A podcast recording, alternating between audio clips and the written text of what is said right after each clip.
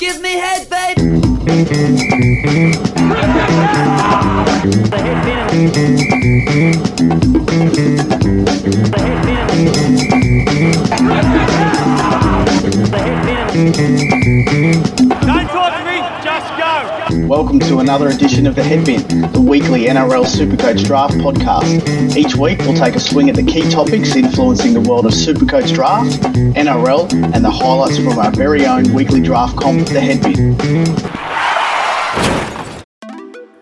G'day, everybody, and welcome to the first episode of the Headbin NRL Supercoach Draft podcast for season 2021. This is our season preview. Uh, in today's episode, we're going to be running through our 1 to 17s in every team, uh, calling out some super, Supercoach guns uh, and some sleepers that we think uh, are guys to be looked out for and might get a crack this year, um, as well as any kind of positional changes, suspensions, and injuries uh, to run through. Uh, with me today, uh, as per last year, I've got Benny. How are you, buddy? Yeah, good mate, good. Good to be back talking some footy, and not good to be going back to work tomorrow. So um, hopefully this can take a bit of a put a bit more of a shine on the weekend. Um, going to be a dreary Sunday. Yeah, and, and how, how's that? So, for the, listeners out there, we're based up in Brizzy, so we had a three day weekend and it was uh, kind of snatched away from us uh, within the hour where uh, we were all going back to work tomorrow. Uh, we thought we might have the, the, uh, the long weekend ahead of us, but unfortunately we don't. Uh, but how did the off season treat you, Benny? All right? Yeah, good mate, good. Beers, sit around, chill out. I uh, had a pretty pretty full on uh, finish to the end to work last year, so needed to relax the last three weeks. I've been been looking after me doggies at Wanker, so yeah, it's it hasn't been great, but it's been relaxing. Let's put it that way. He's a bit crook, mate. Oh yeah, he ripped his toenail off, and he's in a big fucking cone with pool noodles around. He's, he's in all sorts. Hey, I sent you boys the photo, mate. The poor fella. I saw it. I saw it. I didn't know if you were pranking your dog. No, or no. It's a legit device. No, he um. So like, cause he's quite lanky, he's got kangaroo legs. Um, Luke, you know from his his old dog, they got real long legs, and he could stick his back foot underneath the e collar, so Ah. He could still lick at the toenail that he ripped off, and he was just like making it infected and stuff. So yeah, we had to come up with some sort of a device. So we wrapped the, the e collar in pool noodles. oh, nice one, mate. Nice one. And uh, Lukey, you're back with us again this year, mate. Uh, how did the off season treat you? Oh yeah, not too bad. Um, spent rehabbing a uh, a back injury acquired at Oztag, so yeah, I've been uh, missed tag for the last part of the year, and you know, straight into Christmas. So never good for the waistline, but you know, back at it now and all good. Getting ready to go this year for uh, physical exercise and also uh, on the potty. So looking forward to ripping in. Yeah, good stuff, good stuff. So this year, obviously, um, we're going to try and up our, our, social activity a little bit. We obviously got a really good response from Twitter last year, and we've just uh, this week launched an Instagram page, which we've had a really good response to in about five days. We've we've got a, uh, a fair chunk of listen, uh, sorry, followers straight up. So uh, if you're looking for us on Twitter, we're at uh, Headbin NRL and on Instagram at Headbin Podcast. So uh, check those out for all of our info uh, that we talk to on our podcast, and we'll just obviously try and do a little bit more fan interaction throughout the course of the year. So.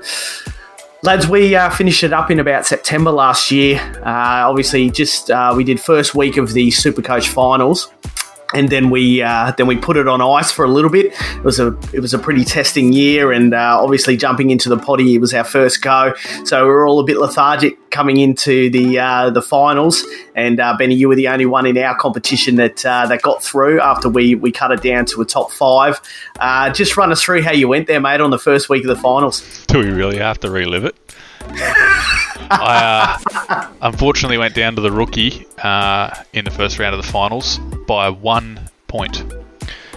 Uh, so, and then the following, the, the preceding weeks after that, uh, all of my guns fired and scored in the hundreds, and I probably would have made a pretty good, a pretty good run at the the GF again if I had just got through that first round. But ifs and buts. So it is what it is. Losing by one point stung a little bit, but you, I was kind of I was a little bit super coach burnt out by that stage with the podcast and and doing the, the super coach as well. So it was um, wasn't all bad, I guess. Yeah, it was a pretty good finals series in our competition. Uh, Bob's Battlers won it. I, I threw a, a uh, pick up on Instagram during the week of uh, our custom ring that we got made last year that everyone's playing for, which come up an absolute treat. And it was good to see that uh, he got it and uh, didn't go to Dino or uh, or Meadows Mongrels, but a, a pretty good finish to the year last year. And obviously, we got to sit back and kind of uh, go through Origin as well, uh, which was at the back end of last year. And uh, it's kind of funny. There were some really good performers during Origin, especially for Queensland. And I'm kind of wondering if the likes of you know your Brimsons and your Christian Welches and you know Tinos and those kind of guys can uh, you know replicate that form uh, heading into to this this season. But Lukey, what was your takeaway from the Origin series? Uh, yeah, pretty much. Um, what you've just said there that some performers really stood out, and, and I guess those guys were sort of building throughout the year too. Uh, whereas I think the stars for New South Wales that well, I won't say failed to fire because um, you know Dan Saifiti had a really good series. Nathan Cleary was was pretty solid, I thought, throughout, without being like an absolute game breaker. But um, you know, Teddy was was okay apart from his um, uh, concussion game. But yeah, I, I, just thought that maybe the New South Wales guns probably showed what a big year they had, and it just sort of caught up with them in the, the last three games. Unfortunately, um, you know, fortunately for Queensland, we won. Um, but yeah, I think that that's what it was. So I, I, don't know if that has a real big impact on their performance, super coach wise. I think they were just looking to, you know, get to the break and and, and sort of rest and recoup. So I think those sort of players, those guns, will will be in for a big 2021. Yeah, I hope so. Obviously, there was a few injuries to come out of that Origin series that uh, kind of delay the off season, uh, or sorry, the preseason for for a few players like uh, Brimson and stuff. But we'll talk to that when we get into the 17. So guys, we might as well just jump straight into it. And and uh, this podcast today is uh, basically to run through some of the player movements, some of the injuries and suspensions that are going to affect the start of the season. We're going to go through the best 17 of each team. Now, this is not necessarily the round one team, especially if there's a couple of injuries that are only going to delay players uh, one or two weeks in the start of the season, uh, we'll, we'll obviously just kind of name the, t- the top 17 in each club. Uh, and for those guys who are tuning in for the first time, this is predominantly a, a Supercoach draft podcast, but we love to chuck a little bit of general footy chat in here as well. So that's why we're going to be talking to the best 17 and then obviously analysing the Supercoach ramifications of, of those lineups on the back of that. So, uh, with uh, no further ado, Benny, do you want to uh, kick us off, mate? Uh, jump into your first team, buddy. Yeah, mate. Well, um, I'll run through the Broncos first. Um, so it's looking like fullback's probably going to be Tesi Niu, but Isaako could be challenging uh, for that position still. Uh, on the wings, you, are going to have either Neil or Isaako and probably Xavier Coates. And the centres will be Jesse Arthars and Herbie Farnworth. It looks like they're probably still going to stick with Milford at 5'8". It hasn't really worked out for the last few years, but it doesn't seem like that's going to change. Uh, Tommy is probably going to be halfback. Uh, your forwards will be Matty Lodge and uh, Payne Haas, I believe, to start the season. Um, Jake Turpin will play hooker. I, I think uh, McCullough will come off the bench to spell Turpin and possibly take some minutes off anyone in the in the back row or, or through the middle to, with some defensive workload.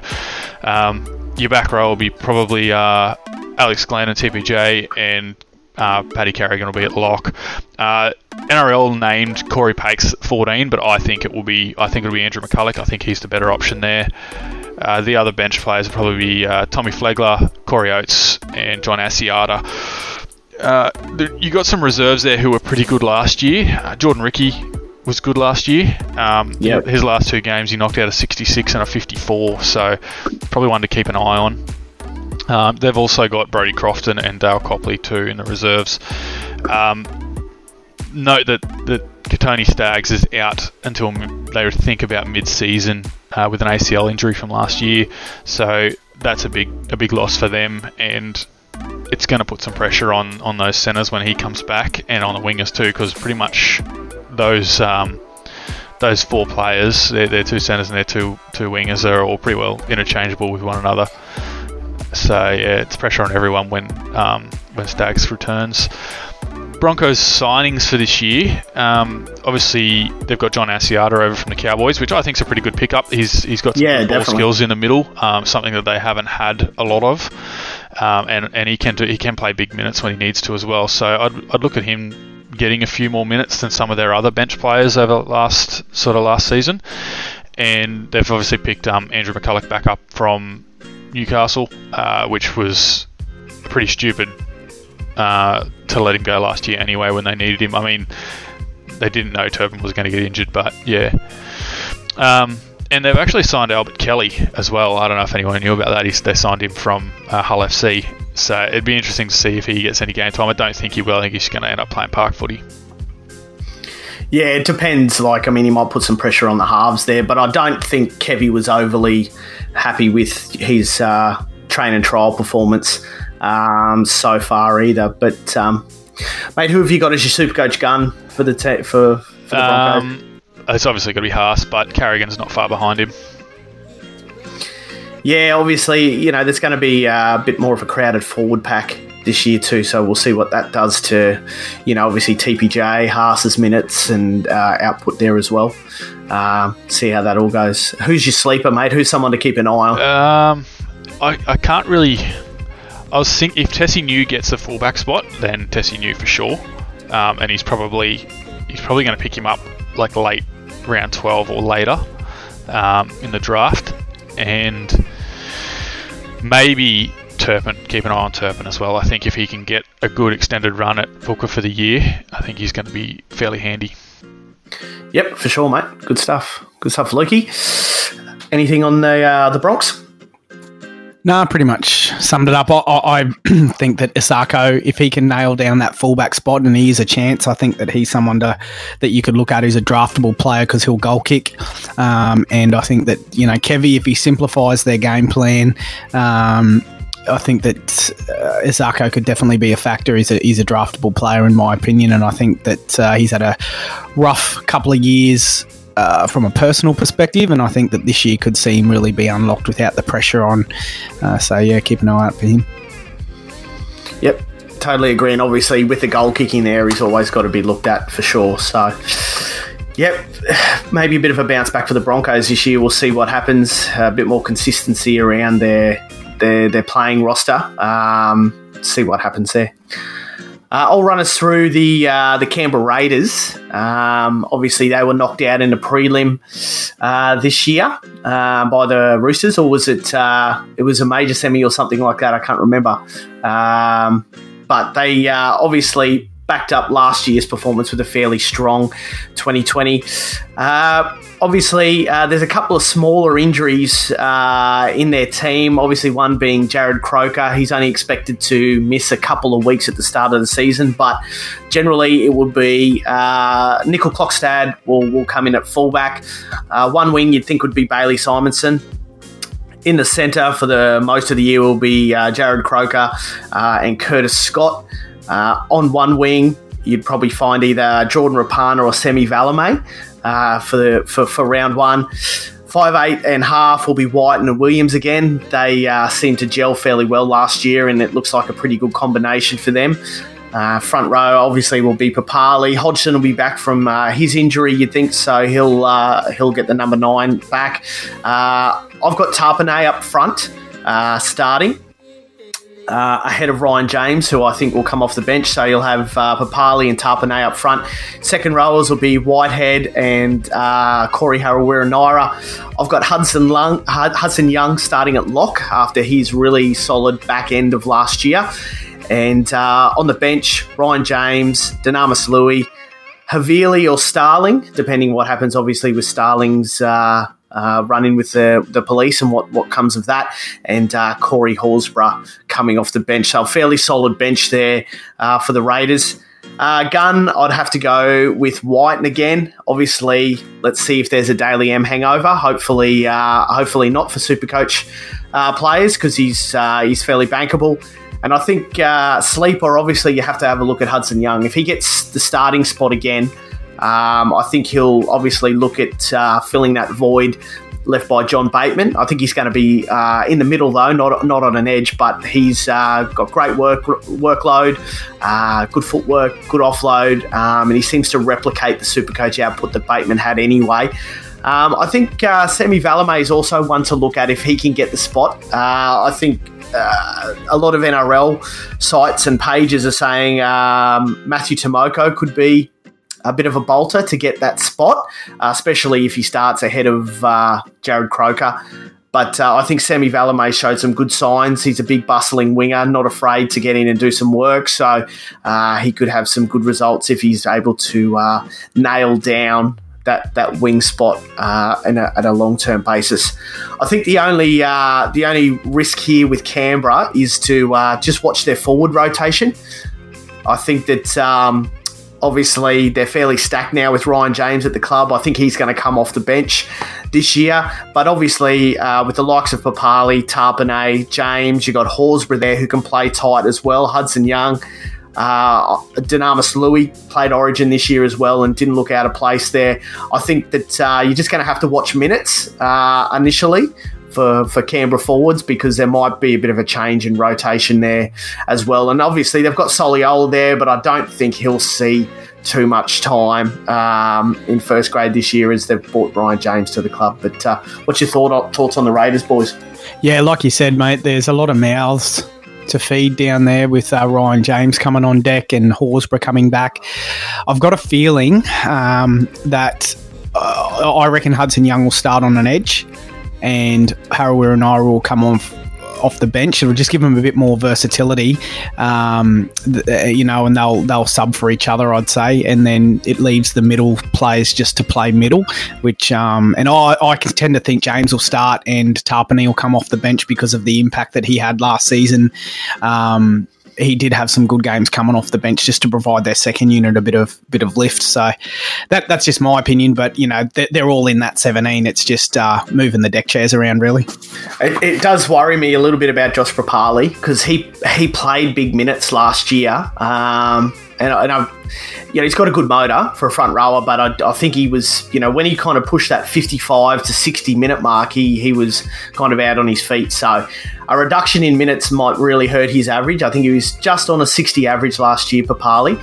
Uh, that might bring him back to the pack a bit if you're seeing him getting kind of 45, 50 minutes uh, because they've got like an adequate front row replacement.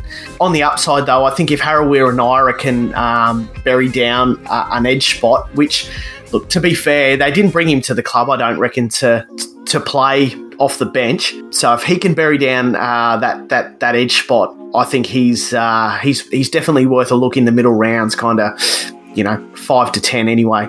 So I think that uh, he's got pedigree there in a better side that'll have better structures and get him the ball in better spots.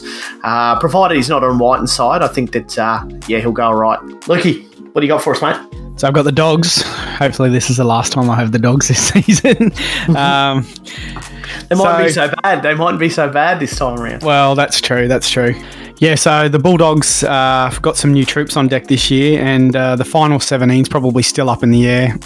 Obviously, with the news coming through this week that Corey Allan may have potentially signed with them for three years. So, if that's confirmed, I anticipate he'll play fullback. Otherwise, it'll be Hopoate, uh, Meaney on one wing, and DWZ on the other wing. Uh, Cotric will definitely be one centre, I think, and then you'll either have Averillo or Hopper in that uh, that other centre spot, depending on what the fullback makeup is. Averillo is probably the long term five eight there. I think that he'll he'll play there, but if he has to fill in the centres, Lachlan Lewis will be uh, at five eight. Uh, Flanagan, obviously, come across from the Roosters, will be the seven. Um, you've got Luke Thompson suspended till round four, but he'll be the front rower along with Dylan Napa, and Jeremy Marshall King will be uh, hooking, uh, will be the hooker in that role. Uh, your back rowers will be Josh Jackson again, which I, I, don't I don't know how what he actually brings to that team other than experience anymore. But uh, uh, Faitala Mariner will be on the other edge there, which is good because he had a really good season last year from a super coach and um, actual perspective. And then your lock will be Adam Elliott coming back from shoulder surgery. Uh, I anticipate the bench will then be uh, Sione Katoa, uh, Jack Hetherington, who's come across from. Um, Penrith via the Warriors, and uh, Corey Waddell, who they've signed from Manly. So, uh, apart from Thompson's four round suspension, you've also got Jayden Okunbor, who did his ACL late last year, so he's not due back till mid season. Um, signings for the Bulldogs, obviously, we went through them Cotric, Hetherington, Flanagan, and Waddell. Um, there's also Matt Burton from Penrith. So, uh, just on a quick one, then obviously Penrith signed Jaeman Salmon. So, I'm not too sure whether that's to open the door for Burton release, but I think it probably would have happened by now if it was going to happen. So, um, my Supercoach gun for the dogs is Adam Elliott. Uh, I know he's only done pretty much, you know, 80% of a season or two thirds of a season uh, at high output, but I, I, I think that he's probably going to continue that this year. Uh, so, but because they don't really have any other guns, maybe Hopoate, but again, he's probably looking like playing centre. Um, I think if you're going to take a punt on someone, I think it's Jake Averillo this year. I think that he's going to be consistently in that uh, 13, whether it is at centre. Uh, you, you, hope it's at 5'8. I think at 5'8 is going to be a really uh, good position for him. It's his junior position, but uh, I think that he's definitely a draftable player this year and maybe a sneaky good one. Yeah, for sure. Look, they've got some good forward depth this year, uh, which is going to put some pressure on their on the likes of you know your Elliott's, your Jacksons, and your Napas, and and blokes like that. So I think that that's that's only a good sign. Hopefully, you see some good output. I, I really like Faitala Mariner. I think he can pick him up in draft leagues. I think he can pick him up kind of eight plus. Uh, but he was best part of a sixty average last year as well, which got back to his form from two years previous to that. So if he can uh, have some consistent form and consistent minutes on an edge there, I think that he's definitely definitely one to look at. They're still missing a few key pieces there, the Dogs, which is I think going to stop them from really pushing uh, anywhere outside um, you know, that bottom third of the ladder, really. Uh, you're talking your halves and your hooker. Marshall King's consistent, but I don't really think he's, uh, um, you know, what they're looking for to take him forward. But uh, I, I, agree. I think Averillo in the halves is probably the key piece for them to, to get some success there. And uh, look, you know, I, they've got there's like a there's like a, a deadline in June or something. Um, so you don't know. Burton might be moved before that. I mean, contracts aren't really worth the, the paper they're written on these days. So if he wants out, um, you know, there's every chance that he could push for that, and and the, and the dogs will snap him up. So look, I think you look at Luke Thompson, maybe having a bit higher output. Um, this season too. I think he's, he's going to take up a bit of slack left by Tolman when he comes back. So he was knocking out sort of 50s pretty well every week when I had him last year, and then he sort of went in a bit of a dip down to about 40s. He lost some minutes, but um, I think he's got a point to prove. And I once he's, you know, I don't think he's going to be over his homesickness sort of this year, so he should be okay. And expect out, out of him what he was touted to to produce when he came over.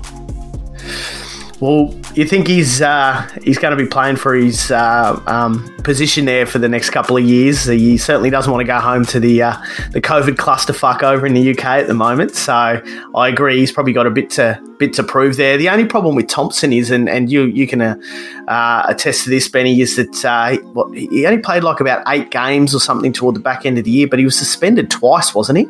Yeah, he. I think I got rid of him there. Um, before his suspensions, but he did miss a couple of games there, just a bit of a lack of discipline. Yeah, so wonder watch out for for Luke Thompson. He plays hard, but uh, that that uh, it's a bit of a risk uh, sometimes too. So that's the dogs. Uh, Benny, run us through your next team, mate. Yeah, mate. The Cronulla Sharks. I don't really want to talk about this. Um, it's it's pretty it's pretty fucking dire, mate. I'm not gonna lie. Um, so it looks like Johnson's out for a while, so it's going to affect our lineup to start the season. Um, it looks like uh, Will Kennedy's probably going to start fullback, and so he should. Um, yep. I I think if you give him time there, he's going to develop into a pretty good player. Um, he's just sort of been pushed around a bit. He's in and he was in and out of the side. He played a few, quite a few games last season, but um, but leading up to that, he was in and out of the side a fair bit, swapping around with Dugan and and Moylan, and yeah, just a bit disjointed in the lineup there for quite a while. Um, the wingers look to be uh, Mulitalo and Katoa. That's, that's pretty well set. Nothing will change yep. there. Uh, centers probably uh, Jesse Ramien and, and, Josh Dugan. To start the season, the, the halves pairing will be uh, Chad Townsend and either uh, Braden Trindall or Connor Tracey. I don't know which one yet. It's obviously going to depend what Johnny Morris does after the trials and see who performs. Uh, but but Johnson's out until round eight to ten, so one of those two is going to have to plug a spot there. I don't think it should be Moylan. Um, I would prefer Moylan to come in at 14 if he's going to play at all. If they really need to play him because of the money that they've spent on him, he needs to play at 14 and come on for five minutes and then fuck off and not come back on again. Um, I, I, want him gone. Hey, like I just want. I don't want him at the club anymore. I would prefer a six and and 14 combination of Tracey and Trindall rather than Moylan in there at all. I'd rather him not to be there, but he's probably going to get some minutes, but it just depends where. I'd prefer it not to be at six if it has to be at, at all. Anyway, um, eight will be probably uh, Brad Newelly. He'll he'll start in the front row this year. Uh, Jayden Brailey, uh, sorry, Blake Brailey will um will start in the hooking role and possibly be spelled by either uh, Trindall or Tracey depending on sort of who gets the minutes there in the 14th spot. Uh, Aaron Woods will be the other starting prop, I believe. Now we've got Aidan Tolman come in, so it could it could be Tolman to start, but we'll just have to see what happens, see what Johnny Morris does. He's Tolman's not the biggest impact player, so I can't I don't know bringing him off the bench is the best idea. Um, back row uh, will be Nikora and Wade Graham pretty well set there. Talakai's out for a while. I would look at Talakai putting pressure on Nikora for his spot because he was really good last year. And um, it looks like Rudolph, Toby Rudolph's going to going to play the starting 13. The bench is probably going to be made up of, um, as I said before, either Tracey or Trindall or Moylan there at 14. It's pretty well up in the air at the moment. Andrew Fifita, for as long as his knee's good, he'll come off the bench, I would think. Uh, and Aidan Tolman, and Jack Williams will probably round out the 17 there. Um, we've still got Billy Magoulias and Nana McDonald. So McDonald's going to put some pressure on those other two wingers, but Katoa and Mulitalo are pretty well solid wingers. I, I don't think he's going to get many much time and, and unless there's an injury. Uh, notable injuries. We got um, Johnson's out, as I said, until round 8 to 10. Same with Royce Hunt, who was actually pretty good last year, and he was a pretty decent pickup in Supercoach too because he was centre wing eligible and playing in the front row. Um, and Siosifa Talakai is out from round one, between round one and three, and I think yeah, when he comes back, he's going to be putting pressure on to take a spot there, um, whether it's a starting spot or a bench spot. I think he, he needs time. Signings wise, we've only signed Aidan Tolman. It's not a real big signing, anything but age. Um, yeah. And and just slow legs. Mate, there, there is no leg speed in this Cronulla forward pack, and it's it's scary to watch. Oh, there, there just isn't, is there? Like it's, I mean, Mate, it's, it's Hamlin not too bad. He's got good impact, but he's not a big minutes player. Look, I think Talakai comes in for Jack Williams as soon as he's yeah, fit. I think so too. Uh, just to just to give a little bit of a punch off the bench uh, there as well. But um, yeah, it's uh, could be a rebuild year for the Sharks. Oh, I think it's a rebuild couple of years, man. But I, I, I think Toby Rudolph's probably a good one to to keep your eye on. He's he's got a decent motor and if he can lock down that 13 spot you know 50 55 minutes um, at a bit over a point a minute from him could be uh, definitely worth looking at yeah, Rudolph's my sleeper um, for the Sharks. I think, like you said, if he can get some minutes there, he's got a decent motor. He'll, he'll output a fair bit. Um, as for our guns, I mean, I can only really say Johnson when he's fit, but I, I, don't see Tolman going 65 average in this pack. There's too many mouths to feed, so I would just like steer clear of the Cronulla forward pack for early round picks at all. Like I wouldn't be trying to pick up a high base forward out of a Cronulla pack because it's not going to happen. Um, I think Rudolph's your only option really to expect anything over 55 or 60. Um, Nikora was ugly last year. He came good in the back end of the season, but without Johnson there, Nikora's not gonna not gonna fire. Graham is pretty average, knocking out 50, so there's nothing really special there in that Cronulla pack. All right, I'll take you through the GC, the Gold Coast. Uh, oh, sorry, Benny, would you finished up with the Sharks there? Yeah, mate. There's not much more to say about this fucking clusterfuck. All right, so uh, jumping into the Titans, who uh, finished with a wet sail last year and uh, probably pretty high on everyone's predictions for for a top eight spot this year. But um, look, as we, we see with a lot of teams like this, when the pressure's off and teams know they can't make the finals, and the Dogs did this for years, they they all of a sudden play some good footy. But uh, there's going to be some extra expectations around the uh, the Gold Coast this year, given the way they finished last year, and then the signings that they've brought in on top of that. I think. Uh, are probably going to lay the foundation for for a more consistent season. Uh, whether or not a lot of, lot of those young guys, and it is a very young side, uh, can put it together for uh, 20 plus rounds of footy is, is yet to be seen. But uh, so at fullback, obviously, there's, they're saying Bris- Brimson's coming back from a uh, Frank injury, which can be quite lengthy. He did it in the Origin series in October, so they're saying he's going to be right for for right round one or trials. Uh, his his progression's been pretty good, so he'll be your fullback. I'd say Don will will take up uh, a wing spot. Uh, Patrick Herbert will take up one centre spot. He was a signing that they brought over from the Warriors uh, in the off-season. I think that's really good for depth. Plus, he brings some goal kicking. So uh, let's see if he thrives under a better coach and a better system. Uh, Brian Kelly, who finished the year in outstanding form, will be your other centre. Phil Sami, who played some sketchy origin at best, will take up uh, your other wing spot. Taylor and Fogarty seem to gel fairly well at the back end of last year, so they'll be your six and seven going forward. I think Fogarty, uh, another year under his belt, will, will, establish him a bit more as a uh, an NRL half. And then uh, coming into your forwards, this is where there'll obviously be some potential movement here, and we may not have this bang on, um, but basically we think that uh, Fotuaika will be one front rower. Uh, I reckon you'll, you'll Mitch Rein and Tanner Boyd will be your, your nine rotations. So either one of those guys could start. I'd probably say Rein before Boyd. Uh, potentially Jarrod Wallace is your other front rower, uh, which leaves your back row with Fifita and Proctor. Uh, and I reckon Tino probably locks uh, the forward pack down there for some middle minutes. Uh, coming off the bench, I think you'll find Peachy. He's a pretty good 14, and I think that he'll have some pretty good impact coming off the bench uh, Herman SASA, Sam McIntyre, who came over from the Tigers, looked good when he played for them this year. And I reckon probably a Sam Lisone or a Beau Fermor will uh, round out the uh, the bench there. I think your super coach gun this year, I think on the back of the forward pack, Brimson's going to go to that next level. Again, played without pressure at the back end of last year, so we saw what he could do. Uh, average plus 70 in, a, in nine games of footy, and uh, I put up a uh, post on Instagram kind of highlighting that and the jump that he had from the year before. So you add a bigger forward pack there, and you know that could obviously take Brimson to the next level. We all know he's got the skill set, uh, but obviously he was fairly injury plagued throughout last year, so if he can stay injury free uh, could definitely be a steal of the draft.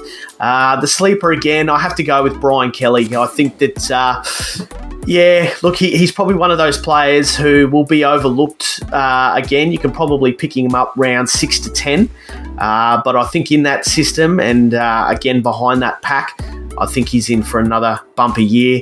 Hopefully, you know, there's nothing going on behind the scenes that kind of uh, they they limit his minutes or appearances and stuff. So hopefully he can uh, play some consistent time in that in that centre role. But uh, I think uh, the only real thing to look at is maybe Herbert gets the goal kicking if he can uh, if if he can cement that centre spot. Uh, I think last year between Taylor, uh, Fogarty, uh, they they had some pretty inconsistent goal kicking there. So maybe Herbert um, can get that goal kicking. If he does, he could definitely be someone to look at. What's your thoughts, boys? Yeah, I agree with the Brian Kelly sentiment, mate. He always gets left out in the cold at draft time, and then comes through and just starts knocking out seventies. The bloke, like, he just pulls points from no, from just thin air on the field. Does ridiculous shit, tackle busts, and I think he's someone you can pick up late in a draft and be really happy with for almost a full season, as long as, like you said, there's nothing going on uh, behind the scenes. I actually disagree with both of you. I reckon he, I wouldn't say he gets overdrafted, but I reckon he goes in the top seven rounds. I think uh, when you look at outside backs and centres, you, are down Kotoni Staggs this year. Um, so there's one. You've got to have a gun outside back, and I reckon that he's in the top five centre, centres, like actual centres, um, and probably centre wingers. Really, I reckon he goes top seven rounds, um, and and I don't, and I think that's justified. I really do, um, and I reckon if he slides, if he slides outside of ten, uh, like round eight, I reckon your league's probably got to have a long hard look itself. Yeah, look, I, I I, I agree with you on that one, and I guess you know we discussed Brian Kelly a couple months back, and I said the only reason I really can't commit to Brian Kelly is the. Uh, uh, his inconsistent starts. Like, you know, he bangs out great performance after great performance, and all of a sudden he's coming off the bench or he's not in the side and there's no injury, and you just don't know what. Like, he, he must be a shit trainer. Uh, there might be attitude problems. You don't know, and that's the only reason.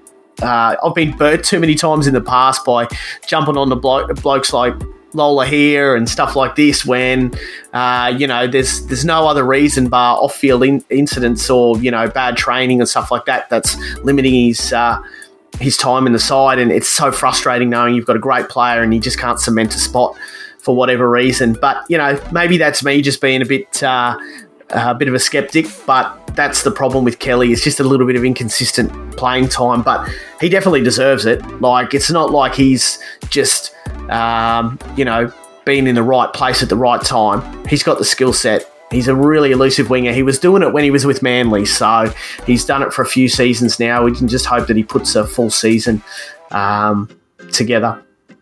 I'm I'm excited to see see the Titans this year. I think, like you look at that starting seventeen you've named, and then you've got like on the interchange, you've still got blokes like Erin Clark, both from uh, Jaimin Jolliffe, Jonas Pearson, Treymain Spry, Sam Stone, Corey Thompson, Jai Whitbread all got minutes last year and decent minutes too. So they've got a lot of depth now. Um, yeah, I, Corey Thompson, mate. Yeah, like he, he won't play this year, you know, so no, it's um, it's good to see Titans moving up. Good stuff, Loki. Who you got for us? Uh, I've got the Sea Eagles. Okay, um, so they'll obviously line up uh, Tommy Turbo at fullback, uh, Reuben Garrick, who was rumored to be uh, in a trade with Jason Saab. He'll be on one wing along with Saab on the other wing. Um, Dylan Walker will be in one centre spot, um, and Moses Suli, who's got a bit of a foot complaint, and he's uh, he might miss the first couple rounds, but I think he should be okay. Um, your halves will be Foran at six, DCE at seven, so I'll throw back to their uh, premiership year. Uh, Taupau will be one front rower, along with uh, I believe Josh Aloiai will be the other front rower to start, um, and I think Lachlan Croker will be the hooker. Uh, the uh, back row pairing will be um, Curtis Sironen along with um, uh, Gosiewski and obviously Jake Turbo will lock the forward pack together. Um, your 14 will be Kate Cust, um, Taniela Paseka, um, Andrew Davey, who's come over from Parramatta, and Sean Keppie will uh, round out the 17 there. Your major injuries, obviously, is just uh, Jorge Taufua's got his Achilles, and to be quite honest, uh, unless they're really desperate, um, I don't see him making his way back into that 17. I think that's probably his career done. I think that he had a really ordinary year last year from Supercoach and obviously uh, real perspective, um, and I think that's probably his first grade career done at Manly anyway. Um, so signings, obviously Jason Saab, Andrew Davey, Josh Aloiai, and Kieran Foran. Their guns, obviously uh, Tom Turbo, um, as long as he can stay injury free. Uh, he had uh, a shoulder uh, tidy up. Obviously, the second last round, he did that shoulder injury, um, and so he had a tidy up. So he's uh, slated for round one. Okay, but yeah, keep an eye on that um, and obviously Cherry Evans. My sleeper is uh, Taniela Paseka. I uh, the Josh Aloiai thing worries me a little bit, but I think that uh, you probably find Paseka's one of those players who'll play 35 to 40 minutes and will knock you out of 50. I think that this is the year. He had enough game time last year. Um, he'll have Kieran Foran there you know, a, another half that'll help him get through the game. Uh, and I just think this might be the year for him that he'll take that next step. Is he draftable? Mm, yeah, possibly as a bench pick. Uh, I think uh, with your bench, I think you know uh, I don't want to go into draft strategy too much, um, but I think with your bench pick, it's it's an opportunity for you to take a punt, and I think that he's probably worthy of that.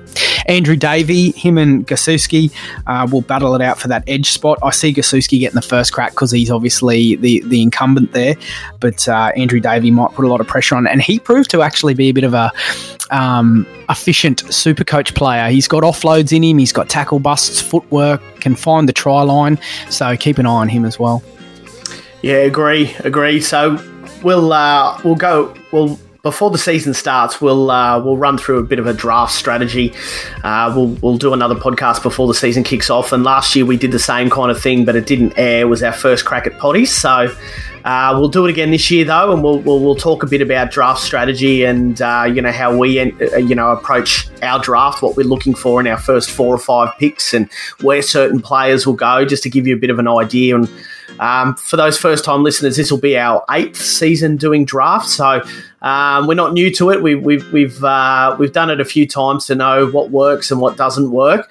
Uh, we're certainly no um, geniuses at it, but uh, we'll definitely look at a little bit more player, uh, in depth player positional um, strategy uh, on our draft episode. But one person I did want to touch at is, is obviously Tommy Turbo. And boys, what's your thoughts around him this year? And uh, from an NRL perspective and a, and a, draft perspective, you know, where do you think he might get drafted? And and you know, does he does he kind of come back and we see the same Tommy Turbo that we have, uh, you know, in past seasons where he's a little bit injury prone, or he, does he bounce back? Um, I don't think you can take the risk of hoping that he does like that he does bounce back. I think um, Tommy Turbo is the perfect pick if you're in late round one. So if you're like um, ninth, tenth pick in, in our league, and then you can pick up another dual, uh, a high high ranking dual fullback centre winger um, as cover on the turn. I think that is like the perfect position to take Tommy. I don't think you can pick him in in the early spots. It, there's just too much riding on it. I kind of disagree with that. I, I don't think that you should be looking to take cover for Tommy Turbo in the early rounds. I, I think that you, if you're going to draft him, regardless of where you draft him, you want to be picking up your cover for him in the late rounds so you're not burning draft picks. So you'd want to have someone in mind. If you think you're going to draft Tommy, you'd want to have someone who's a bit of a sleeper centre wing fullback in mind that you can pick up in about round eight plus so that you know he's going to be there. You're not burning one of your top draft picks on cover for Tommy.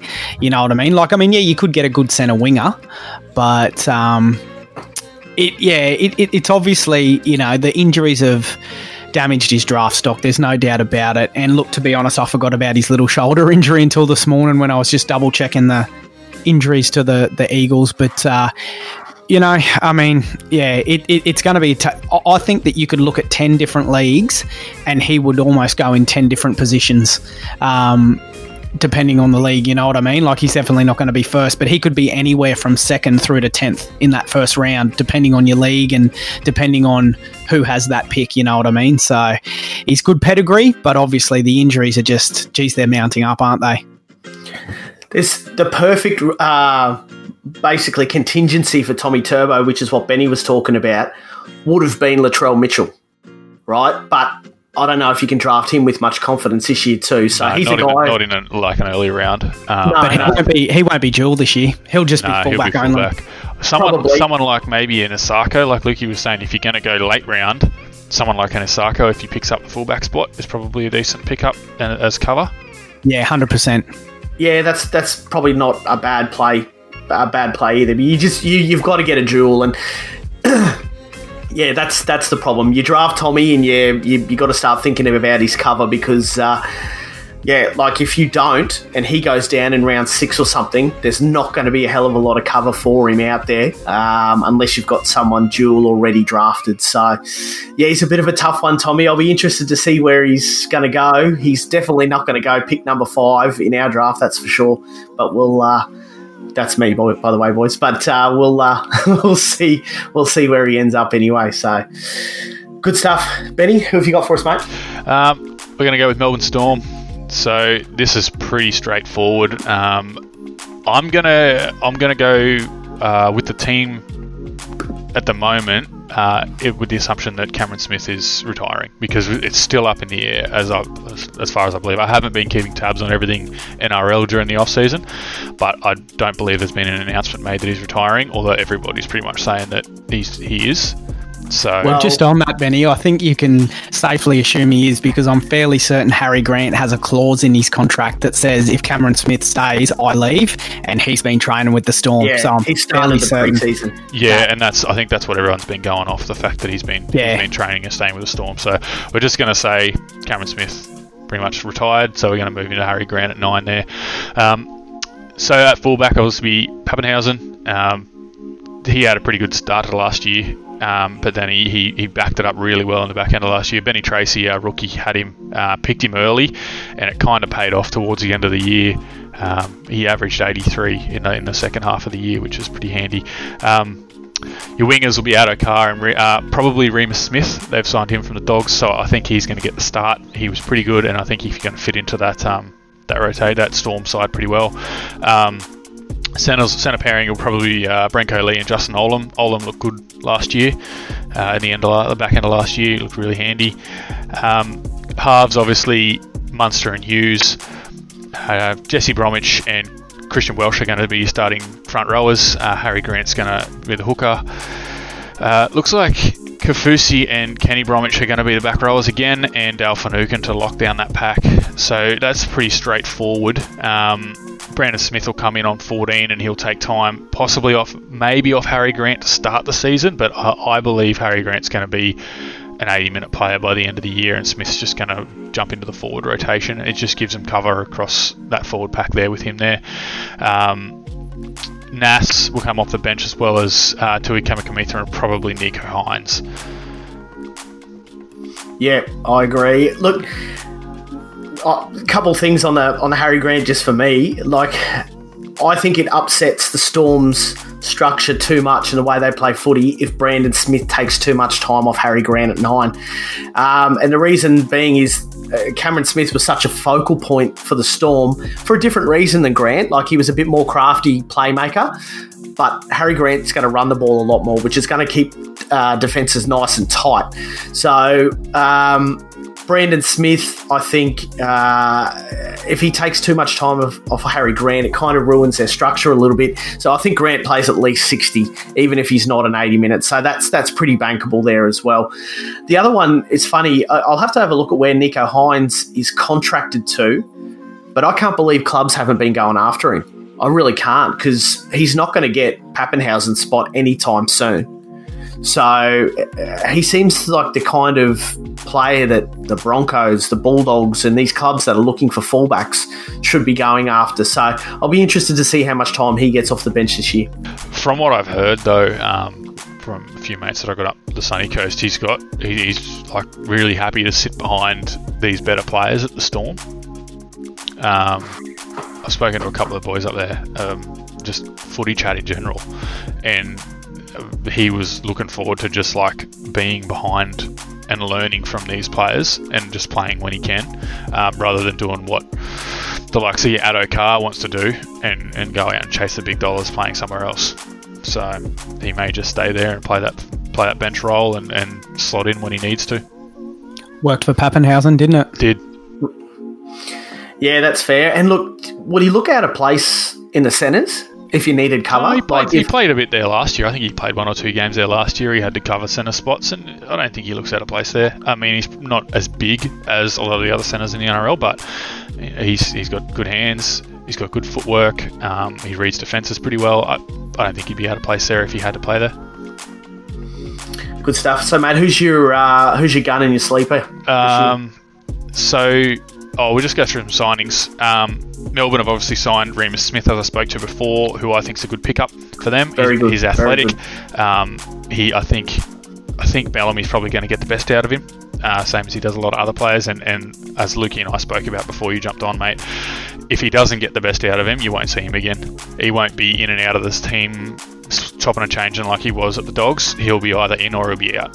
So Yep. um, they've also signed George Jennings as well um, who is going to be putting pressure on him. I think George is is the better of the other two. Is it two brothers that aren't Michael Jennings, um, as Lukey said, and, and I think um, I think he's going to put some pressure on Smith, but I think Smith's probably going to get ahead of him to start the season. Um, they've also got Isaac Lumelume uh, as well, so that there is a few there vying for one of those spots, and um, and it'll be interesting to see who takes it. Um, the gun, I have to go. It's hard. Um, I can't split it between Puppy, Munster, and Grant. To be honest, I'm probably going to say, probably going to say Papenhuyzen. Uh, I think the ceiling that he's got is just uh, a little bit higher than the others. The the so, so I wouldn't say the total ceiling, but like if you average his ceiling out across the season, he's going to knock out more 120s, 130s than the other two.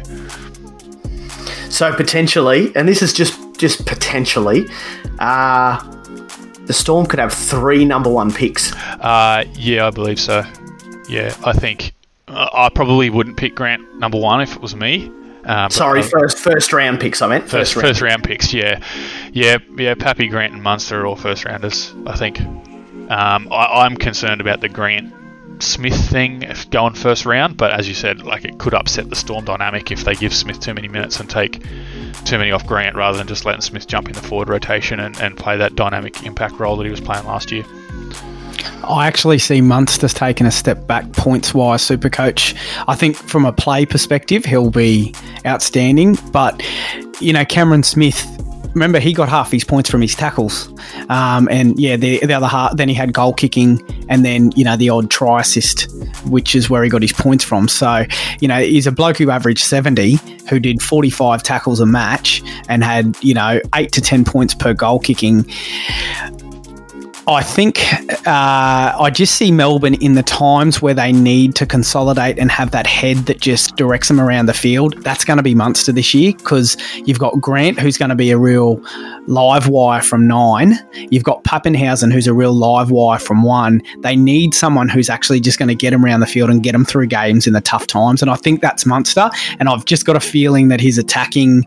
Um, uh, like his his freedom to attack will be reined in a little bit because it, they don't have the Cameron Smith to fall back on to go, oi, Munster, just tone it down a bit. We've got to do this now. That'll be on Munster's shoulders. Yeah, well, it's not going to be Hughes. Um, Hughes still plays a little bit off the cuff too, and he's not much of a general from what we've seen so far. Who goal kicks, boys? Uh, we spoke about spoke about this earlier. Lukey reckons possibly Papenhuyzen. Um, he can strike a ball pretty well. We've seen him hit those field goals, and he's done a bit of done a bit of kicking.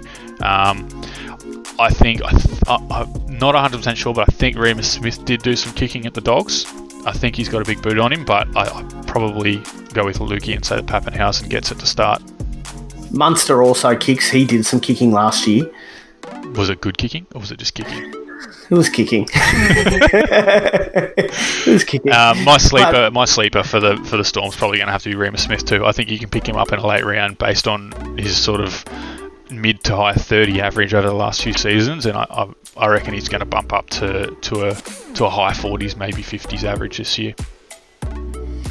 So if Papenhuyzen does get the kicking, uh, and and if that's confirmed before draft, I think he might even be a top five pick. He's a top five pick yeah, for me. Yeah, if if he gets the goal kicking, he's a he's an out and out top five pick for me. But you know, the, you know that's just me. But uh, I think that potential eight to ten points per game um, is just it's valuable.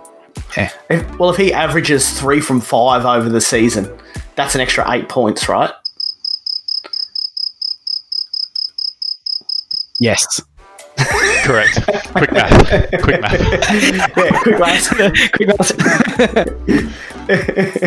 so yeah, I mean, I mean that's you know that puts him from near seventy to high seventy. So I think that's uh, definitely one to look out for there for sure, for sure. So. All right, thanks for that, Benny. Um, I'll take us through my beloved Knights, and obviously uh, things haven't got off to such a great start for us in the off season, but uh, hopefully the uh, the Pearce piece is um, well and truly behind us, and we can uh, push on and play some some decent footy. So, uh, without that, um, you know, we're probably looking in a pretty pretty strong spot. So, basically, our uh, our best seventeen. Um, look, I think Ponga comes back round two or three. Uh, Hoyle probably fill in in the meantime, but that doesn't make him draftable at all. So uh, Ponga, Edrick Lee will be on one wing, and he was really good for Queensland uh, in Origin, so hopefully that gives him a bit more confidence. I believe Tuala probably gets first crack uh, at that centre spot. Uh, Bradman Best, hopefully he can stay injury free because he's definitely uh, one of the top five gun centres that, uh, that, that should be drafted. Hymel Hunt uh, was unlucky to miss out on an Origin spot, I thought, um, especially over Phil Sami, but uh, he'll he'll lock down that other wing spot. I believe Mann and Pearce will be our halves pairing, but definitely one to look out for because there's some ridiculous talk of Blake Green being our uh, our captain, which I don't understand. He even makes it back from his ACL in time, but that's just the talk. Uh, if that doesn't happen, I believe Mann and Pearce are our halves still. DSAF uh, and Klemmer will be up front. I believe Klemmer should get our captaincy, and I think you'll see his game uh, go to the next level, which will obviously convert into super coach points.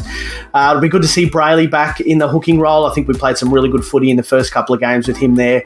Frizzell and Fitzgibbon on the edges, and Barnett to lock uh, the forward pack down our bench is probably going to be as strong as it's been for a long time. We've, we've made a couple of depth signings over the last few years, and I think that'll uh, be Watson will be our 14. Jay Saf came off a career year this year, and he averaged over 50 off the bench, which is uh, which is pretty good numbers there.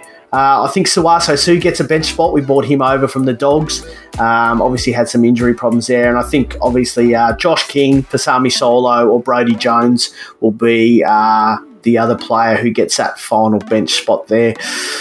I think obviously Ponga uh, will will be our gun this year, and, and hopefully in the uh, in the shadow of all the Pearce drama, he steps up and shows some leadership.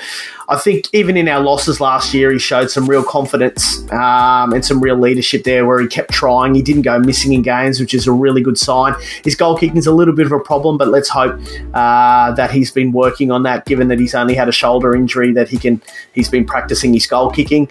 Uh, look, our sleeper it, it's it's a it's a bit of a bit of a tough one here, but I think Watson's probably someone to have a look at. Uh, look, if he plays 40 to 50 minutes off the bench, we know what his output can be in a super coach sense. He's got great uh, footwork, he's got good speed. Uh, he'll probably give. Uh, we well, we all thought he was going to give Brayley a bit of a spell last year, and he just didn't. He came on in a roving 13 role. Uh, and was and was really good, really dynamic. So I think uh, look for him to, to be the, the, the sleeper. I think the notes I've got on on the Knights at the moment, boys, is that I think if Klemmer gets the captaincy, obviously he had nearly a 60 average this year, which was which is pretty bang on for, for Klemmer. But if he gets the captaincy, watch his uh, his output go up you know, five or six points. I think that uh, that could definitely do that to his game. I think we see a different Klemmer, more mature Klemmer, um, and uh, that could definitely convert into into super coach points for sure. But uh, what's your thoughts on the Knights, boys?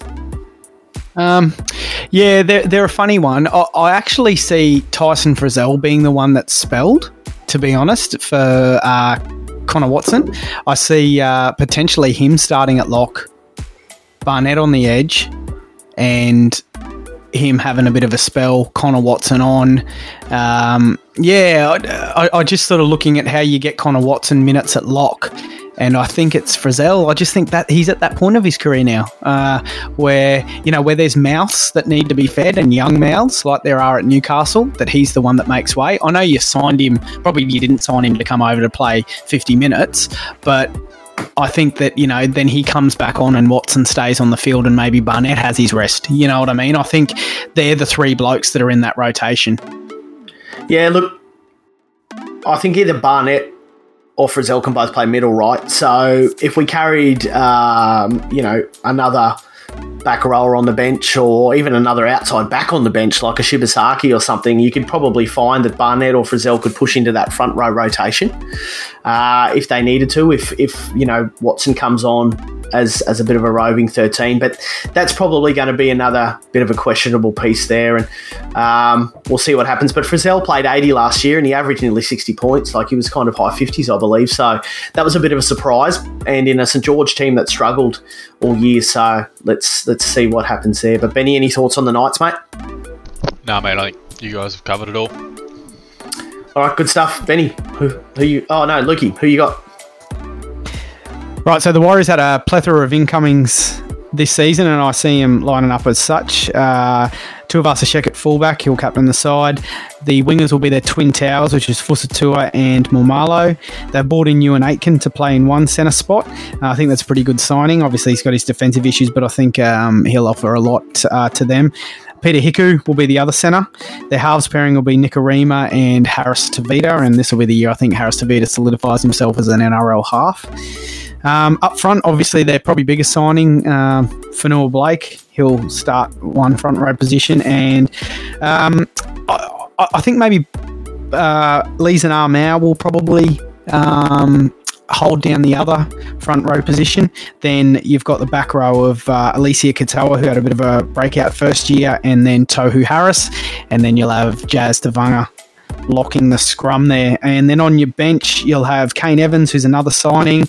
Uh, I've got Bayley Sironen um, in there because of his versatility. Um, Jamayne Taunoa-Brown and then Ben Murdoch Masila, who they've brought over from England as well. And I think that uh, that just gives them a fair bit of versatility there. Uh, in that pack, I've got Bayley Sironen because I think um, he's is Bayley the one from South. He's the one that left Yeah. South. Yeah, yeah, because of his versatility. I mean, he could play a bit of nine if needed. I know Tevaga can as well, um, but he can also play on the edge as well because they do have a fair bit of middle. I know that uh, Murdoch Masila can play on the edge, but playing on the edge in England is definitely not the same as playing on the edge in the NRL. I think he's a middle forward through and through now in the uh, twilight of his career. So um, they've bought over Fonua-Blake from Manly, Kane Evans from Parra, which is a really good signing as well. Euan Aitken, Murdoch Masila, and Sironen. Uh, the only injury they have is a bit of a significant one, and that's Karl Lawton, who did his Achilles. Um, only a few weeks ago too, which um, real shame for the bloke because he had a great year last year, and I think that uh, Yeah. you know he just struggles to stay on the park, but he's a really quality footballer. So my gun is obviously uh, Tohu Harris had a really great season last season, um, averaged uh, eighty.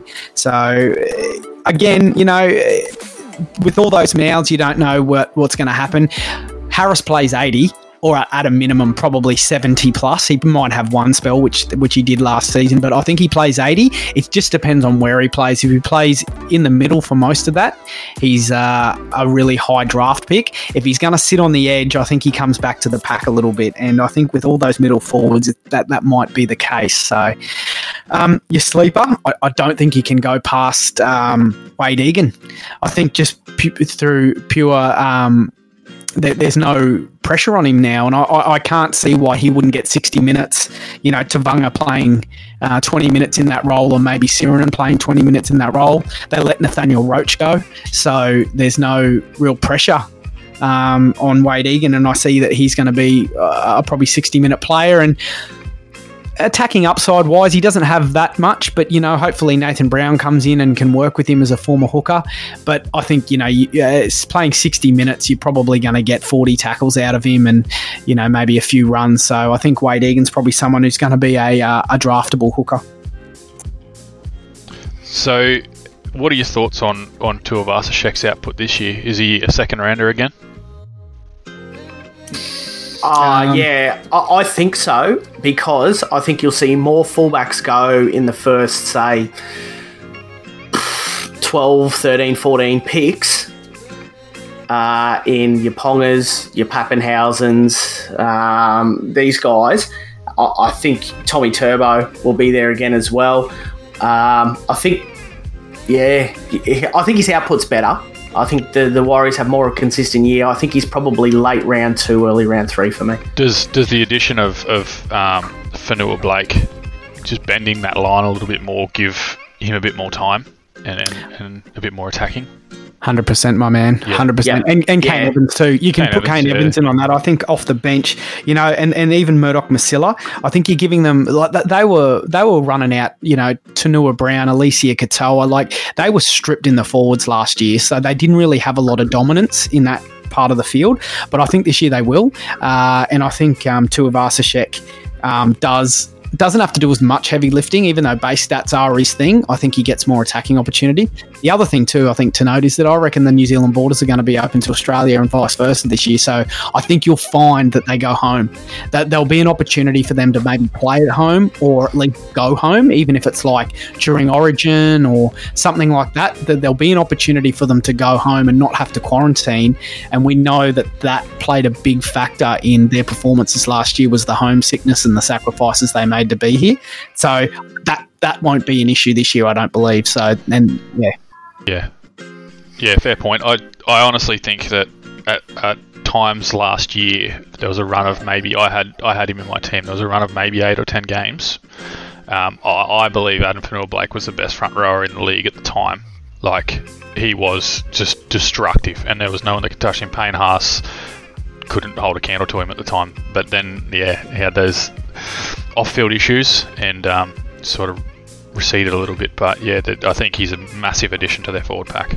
Just a bit of consistency. Not to get bogged down, not to get bogged down too much in a play debate, but I think if you if you're looking to build a front rower, I, I, like if you want a front rower in your club, I think uh, off field and disciplinary and all of that aside, I think Fonua-Blake, you would want that over Payne Haas. Like to me, uh, like Payne Haas, he doesn't really have much of an offload game. Yeah, he's a workhorse, and I just think that you don't want massive minutes out of. You don't want to have to play your front rower for massive minutes just so that they can have an impact. I think you want your front rower to play 50 minutes, and on that 50 minutes, it just be pure quality offloads, footwork, tackle break, you know, good defensive efficiency. Payne Haas as uh, he's a gun, and I'm not downplaying him here, but he's a gun, but he gets his shit done across 70 plus minutes. Don't forget that. You know, so his stats look great, but he's doing that on 70 plus minutes. Most front rowers, really good ones, they're sort of 60 and under. You know what I mean? And I think that that's what you want out of a front rower. I think it's a good point you make about AFB because he's a big offloader and RTS is probably one of the best fullbacks in the game of sniffing around the ruck for the first two or three tackles, and then becoming a threat out wide. Uh, so that's that's definitely a good point. I've I did, I've done a couple of mock drafts just for shits and giggles over the last couple of days, and I actually had five fullbacks go ahead of RTS this year. But that's not to say that he shouldn't have gone higher. But I've obviously got Teddy, Ponga, uh, Papenhuyzen, Turbo, and Gutho.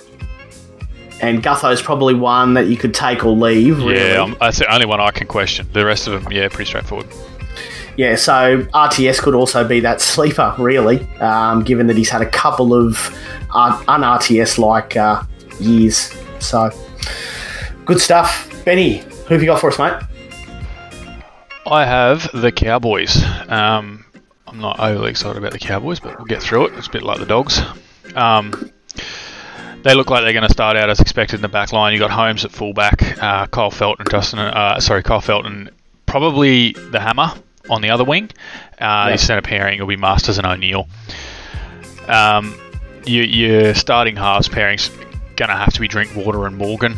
Uh, Morgan's he is uh, still holding that calf injury, but it says he's due to return in round one, so it's probably expected that he's going to play early on in the season. If not round one, it'll probably be round two.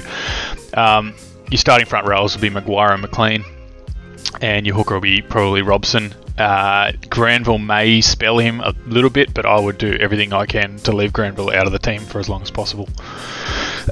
Excuse me. Um, your, your back row pairing at the moment I would probably put uh, Tommy Gilbert in and Mitch Dunn over Coen Hess uh, and just let Coen Hess have an impact off the bench. I believe the other two are, um, are better. I mean, Hess had an okay year last year, but nothing really to write home about. Um, and then obviously Taumalolo is going to lock down that pack. Uh, on the bench, as I said before, probably Granville at 14. Lachlan Burr, uh, who they've signed from the Warriors, will come in uh, Francis Molo and yeah, Coen Hess. Now that Coen Hess on the bench could change with Mitch Dunn or, or Tommy Gilbert. It depends, but, but, one of those three is going to be on the bench there. Um, their reserves. They've also still got um, Jake Clifford at the moment. I don't know. Have you heard any more about the signing to Newcastle yet, D-Lane? Well, he's de- he's definitely signed for next year, so yeah, we definitely get him next year. Get him early, uh, I don't think so at this stage, but you don't expect he gets any minutes unless there's injuries. Because no, no, he won't. He's coming. Um, yeah, as I said, signings is just Lachlan Burr. Now, the guns, I can really only go with Taumalolo, maybe McGuire if he gets a few extra minutes there, but um, yeah, uh, the sleeper for me this year. I don't know if it's much of a sleeper. As we spoke about before, we spoke about Brian Kelly being kind of a sleeper, and then Luke, you said, no, he's probably going to go higher, but is Kyle Feldt a sleeper? Um, is he going to get drafted lower than where he should? He's probably going to goal kick. Um, and he had a 57 average last year. He scored over 60 in 10 games last year. Hmm.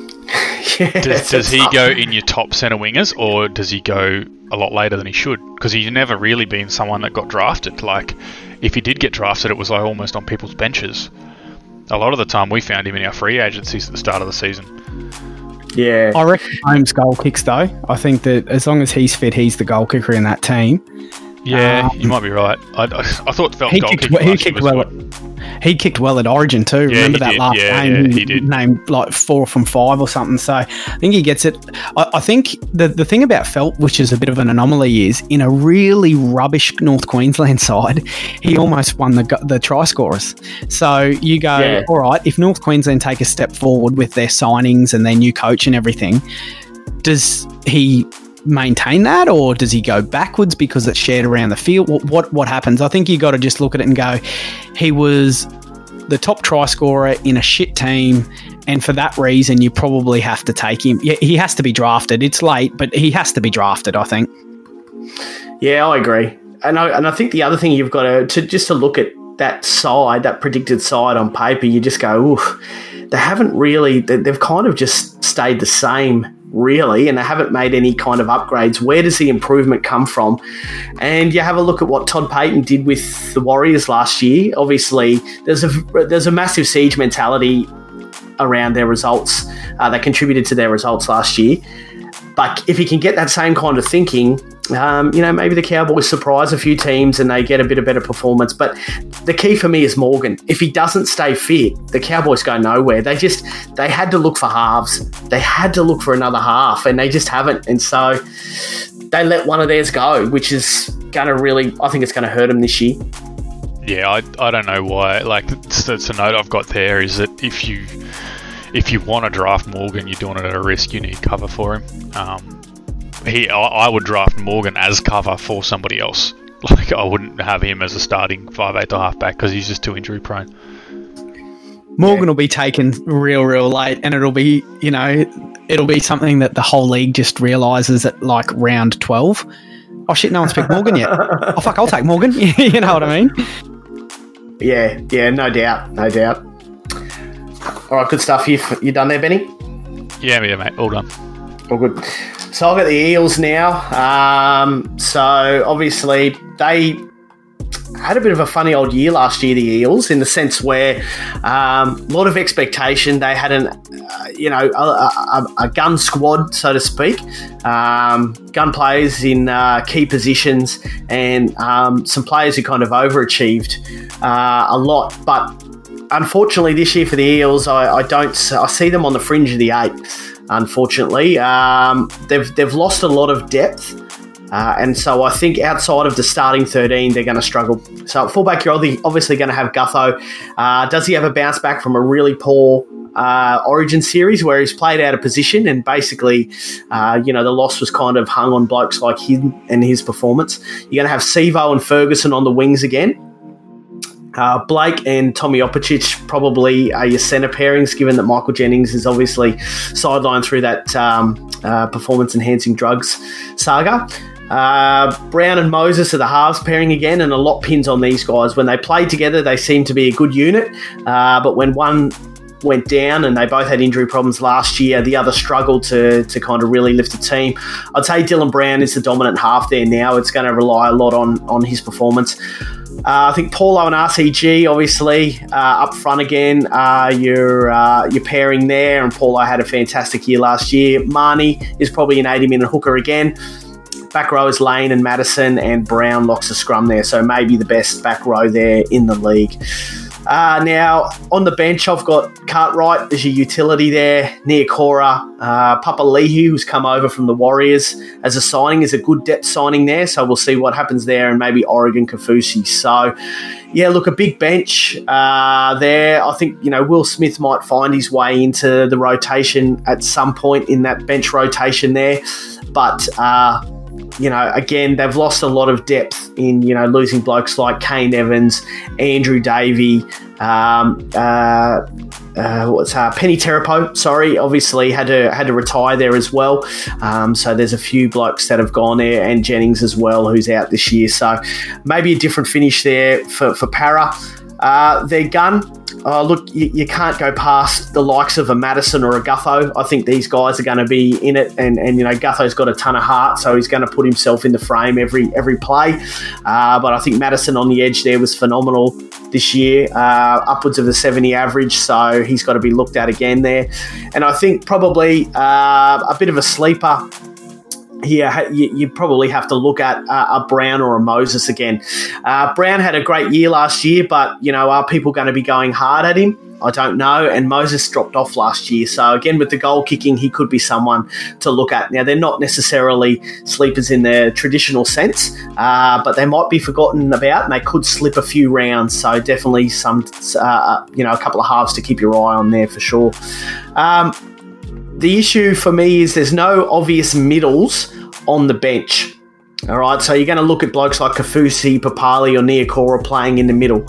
So someone like Nathan Brown might play some time uh, up front uh, if necessary, and you might find that a, a, Cartwright comes on in a roving 13 role, uh, which might be great for the forward rotation. You might see some good good uh, uplift in, in Brown's points, but what does that do to the halves and and uh, what happens there? So a few questions to be asked there. They did lose some middle depth, so just keep your eye on that uh, bench and middle rotation. Thoughts on the Eels, boys? That starting starting forward pack's pretty pretty nuts, isn't it? RCG, Paulo, Lane, Matterson, Brown. Like that's insane. Probably one of the like you said, one of the best forward packs in the NRL. But that's why they were in a preliminary final yeah. last year, yep. or a you know because or not a prelim, but that yeah, you know they made it to the second week of finals because their forward pack's just insane, you know, and and any team that has that should be, you know, in the remaining six teams. I think RCG probably he had that peak, that spike during the season, and then he come back to earth when he wasn't needed. It was I think it coincided with Brown's absence, or maybe Paulo had an injury or something like that, and he sort of carried the the forward pack for a bit. I see a bit more of that this year because I think between Brown, Paulo and RCG are all going to play 60 minutes each. They have to. They, they just can't not. And I don't know that you can carry. Uh, look, I don't know that you can carry uh, four forwards on that bench. I think Will Smith probably plays 14. I've just got this feeling that Will Smith plays 14. I think he's a he's a really underrated football player, Will Smith. He makes things happen when he's on a footy field. Hey, like I think he's a really good player, but yeah, I just I, I just don't know what, what they do there with that forward forward bench. But yeah, I think RCG's one to look at. Don't look at his late season form as an indication. I think that he probably averages about sixty this year again as well. Benny, any closing? Uh, oh, I just agree with Lukey, mate. I think um, they're kind of the opposite of a lot of the other teams we've gone over, where there's not as many mouths to feed as as some of the other teams, and I think you're going to see bigger minutes through those three key forwards there in Paulo, RCG, and and Brown. So they're probably three to look at um, as some pretty handy base stat base stat forwards, um, sort of in your in your early rounds of your draft.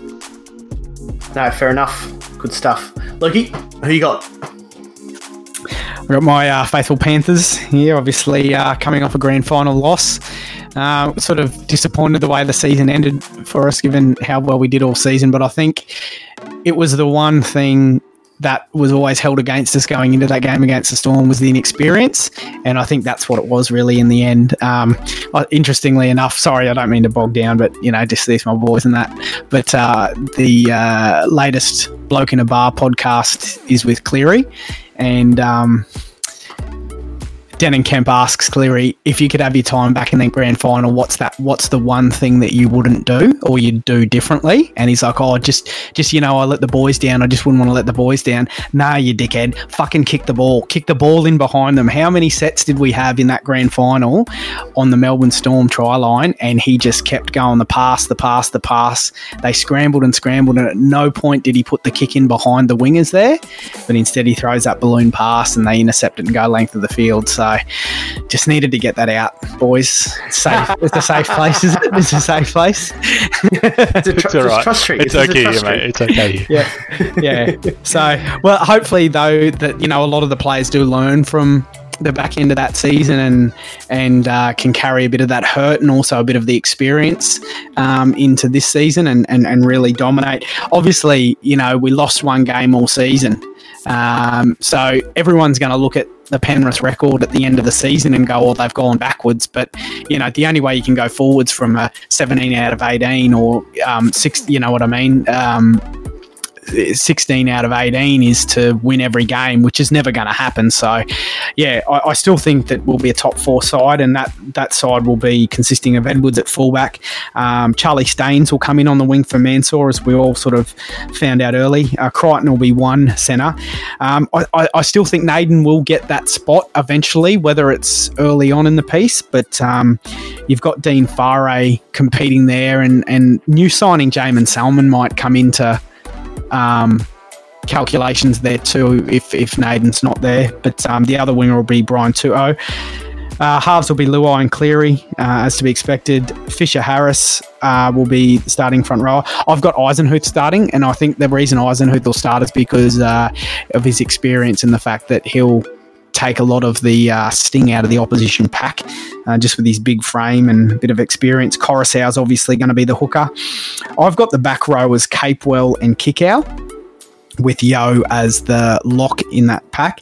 Uh, off the bench will be Moses Leota um, and uh, Spencer Leniu, who uh, will obviously take a step forward in this pack and also probably um, super coach wise this season. I feel like bringing those two off the bench will be a massive uh, momentum shift for Penrith. And then you've got Liam Martin, who'll probably come in and spell either Capewell or Yeo. And then um, Tyrone May is the the utility there on, on the bench. That that's how I see it as a Penrith fan. Obviously, uh, Leota and Eisenhuth are interchangeable as well as Capewell and Martin. I just feel like Martin sort of really plateaued in the back third of the season. He, he really slowed up. He, he wasn't having as much impact, and I think Capewell's a really big body, um, and I think that uh, what he showed in Origin is. Uh, is definitely an asset, and I think that that's something that we can use in that starting pack. Not a lot of signings for us. We signed Robert Jennings, uh, as I spoke to, Jaeman Salmon, and uh, um, Matt Eisenhuth from the Tigers, and I think Eisenhuth comes straight in, given that we've lost both Tamou and Tetevano from that pack. So obviously the gun is Cleary. There's a few guns in this side. Um, but Cleary's the obvious standout. He's a he's a top five draft pick this year. Um, my sleeper is obviously Charlie Staines. Uh, does he stay on the park? Um, you know, a sleeper might actually be Josh Mansour, to be honest. If he doesn't get picked up by another club before the start of the season, you know, Charlie Staines a small body. He's lightweight. He's been injured a couple of times now. So that's the thing. Charlie Staines goes out, Mansour's straight in there, and look what Mansour did last season. So if you've got room as your last bench pick, no one's picked Mansour, maybe just pick him, you know. But also, also, man, it's it's about Dylan Edwards's um, health as well. Because if Edwards goes down, Staines goes to fullback, and probably Mansour comes in for him as well. So there's a couple things to keep your eye on there, I reckon. Yeah, without a doubt. But I, in, in saying that, I, I, think that Mansour should be drafted. And, and obviously, it's a late draft pick, but I think that uh, if you want to take a punt on someone, he's the person you do it on. I think because I think either he he goes to another club at some point during the season, or you know he comes in for one of those backline players in Penrith, and, and you know what Mansour can do. He's proven. So yeah, have a sneaky on him. You've got some. Um, you've got some good some good backline depth there at Penrith. Um, so you still got Robert Jennings, like you said, Josh Mansour, Brent Naden, Jaeman Salmon, Dean Whare. Yeah, Dean Whare, um, yeah. It, there's there's a lot of depth there, so it, it should keep um, everyone performing to, to hold their spots.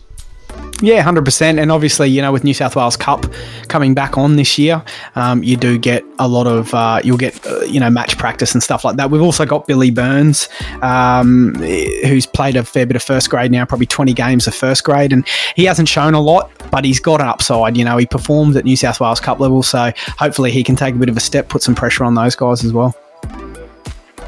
Nice one, good stuff, Benny. Uh, I'll take you through the Rabbitohs. So, I spoke to Lukey about this before. I don't know. You were having some audio issues. I don't know if you heard me run through their uh, season-ending averages through the, the starting 13 or the, the 13 that should start this year. Um, I'm just going to quickly go over them. So we went a 59 average, a 56, a 56, a 40, a 61, a 61, a 60, 60, 70, 50, 49, 68, 54. across the park. Yeah, wow. That's that's, it, that's, uh... that's some big super coach points, um, and yeah. I, I, can't see it getting much better from there for, for South. So I think there's going to be some blokes this year that regress a little bit with their super coach scoring. Um, but we'll just see how we go. So we'll just rattle off the team. Obviously, Latrell's going to start at fullback.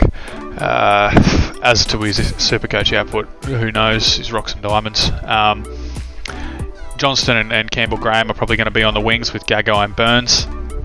Now that Corey Allan, well, if Corey Allan um, goes to the Dogs, I'm, I'm, I'm saying that he is. What my team list here is, is assuming that Corey Allan's going to the Dogs. So Gagai yeah, and sure. Burns are going to be the centre pairing, yeah, with Johnston and Graham outside him. Your halves pairing is going to be Walker and Reynolds.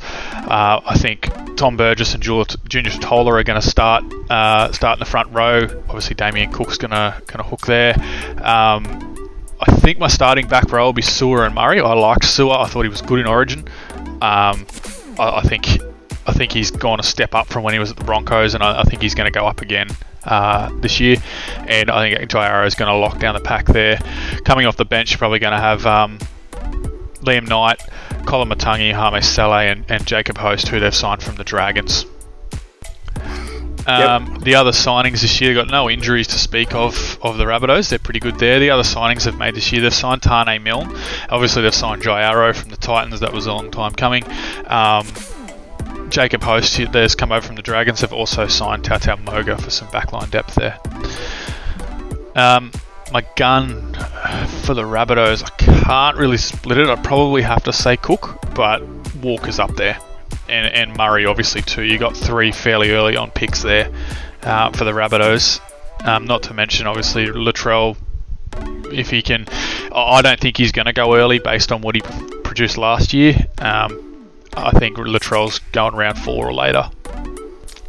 Yeah, I agree. It's hard to say with Latrell, isn't it? Because it's not like he's had, and, you'd have to talk to NRL physio about this, but it's not like he's had um, degenerate hamstrings and problems throughout his career. It was a freak incident where someone um, landed on him wrong and it pulled the tendon away from the bone or something. So whether he has ongoing issues from that, I'm not too sure. That happens. That's happened to a few players, uh, and they've struggled to get over it. So that might be to Latrell's detriment, unfortunately. But um, you know, might be worth a punt in the middle to late rounds. Uh, but the one guy I'm keen to have a look at is Jai Arrow. I think that uh, in this pack, I think he's going to play long minutes. Uh, and I think that he could find himself in that front row rotation as well at some point. So, be interesting to see what happens there. Yeah, I'm, I'm not sure about that because if you look at their bench, they've got host, Koloamatangi, Knight, and Sele, which is all forwards. They don't really have. Um, I don't know who they'd put on the bench as a backline reserve, like a, a, a backline interchange. So I reckon they're going to run with four forwards on the bench, and there's going to be a lot of mouths to feed in that forward pack. Um, I don't know who's going to lose minutes. Tatola, I think, probably lose minutes over what he did at the end of last year. Burgess is probably going to lose minutes as well. Uh, I don't know what's going to happen with Murray and Arrow. I mean, Arrow only finished the season last year with a 54 average, which isn't what you'd draft him for. Um, but I, I, think he can only go up from there, but I don't think we're going to see the Arrow of, of a couple of years back. Yeah, I agree. I, I agree with you. I think that. Um, I, I, yeah, I, I, see the thing that Arrow might start at prop myself. I, I just see that and Murray into the the lock position, host on an edge. But yeah, it's it's tough to say. I think there's so many mouths and so many good performers too that I, I think you can you can dock minutes off Tom Burgess I think with Arrow coming down, I think that you can probably just scale him back a little bit and not have to rely on him. He's getting older again. Um, don't forget, he was, you know, a few seasons in in 2014 when they won the comp. So he, you know, he's getting on a bit. Um, I, Latrell, man, I, I don't know. They, they, he probably had about five games before he did that injury where he was just out of this world. Really average. Oh, oh, the games, the big games he played. But there were games that I had him. I had him last year, and he was fucking average. Oh, there's no doubt about it, but I think it took him a long time to get started. But there was about, I thought it was about five games before the injury where he was really just in peak Latrell form because the bunnies were skying.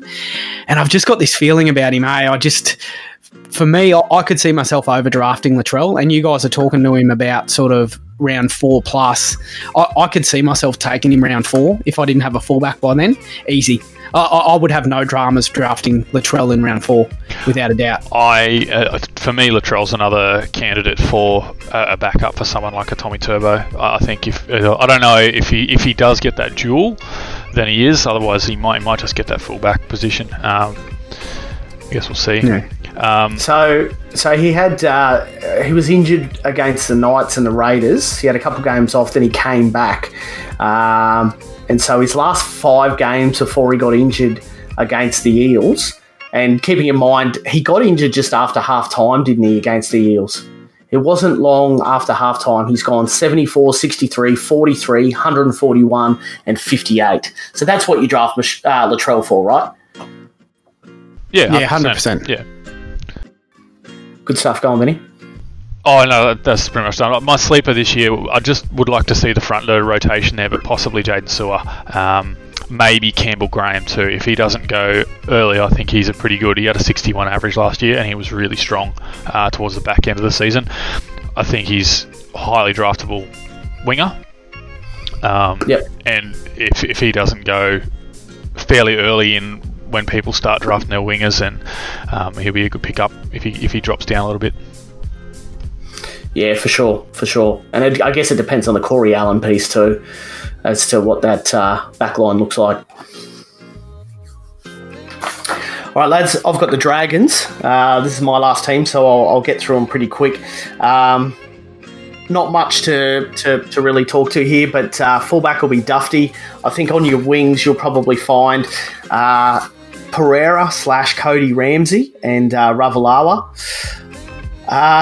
In the centres, you're probably looking at uh, Lomax and Bird as your centre pairing. Uh, obviously, Bird's coming off an ACL, so don't be surprised if you see him either off the bench or at lock. But for for this um, for these purposes, we'll, we'll say he's in the centres.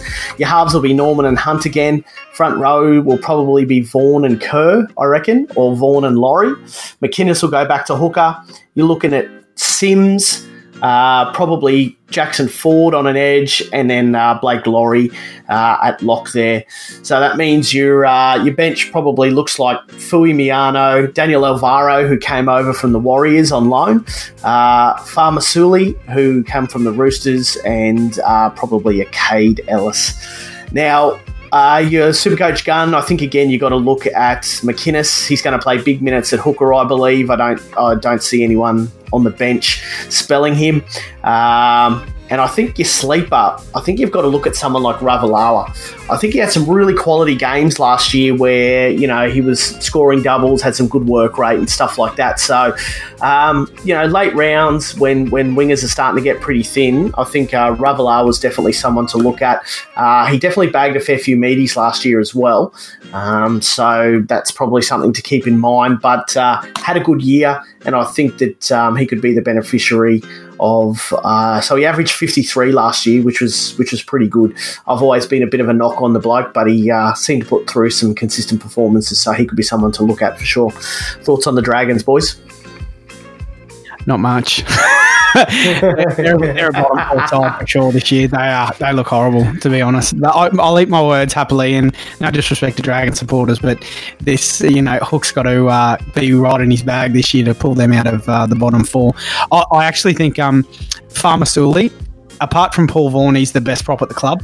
Um, there's a wrap on Josh Kerr. I, I just don't see it with Josh Kerr. I think he's plays one side of the footy. Um, he's got a real small motor on him, but uh, but Faamausili, I think he he's probably going to take a step forward this year in that pack. So uh, keep a lookout for him. He might be someone that can play big minutes and, and, and you know be a 50 average sort of front rower that you can keep in your in your side going forward. So that's that's what I see. There's a big rap on Cody Ramsey. Um, he he he reckons I read an article saying he's just been in the weights room all off season trying to get some strength about him. If, if he can do that, put on you know four or five kilos and not lose any of his speed, um, him and Charlie Staines can be sort of similar sort of players where they're really lethal finishers and maybe be a third, fourth centre wing option for you.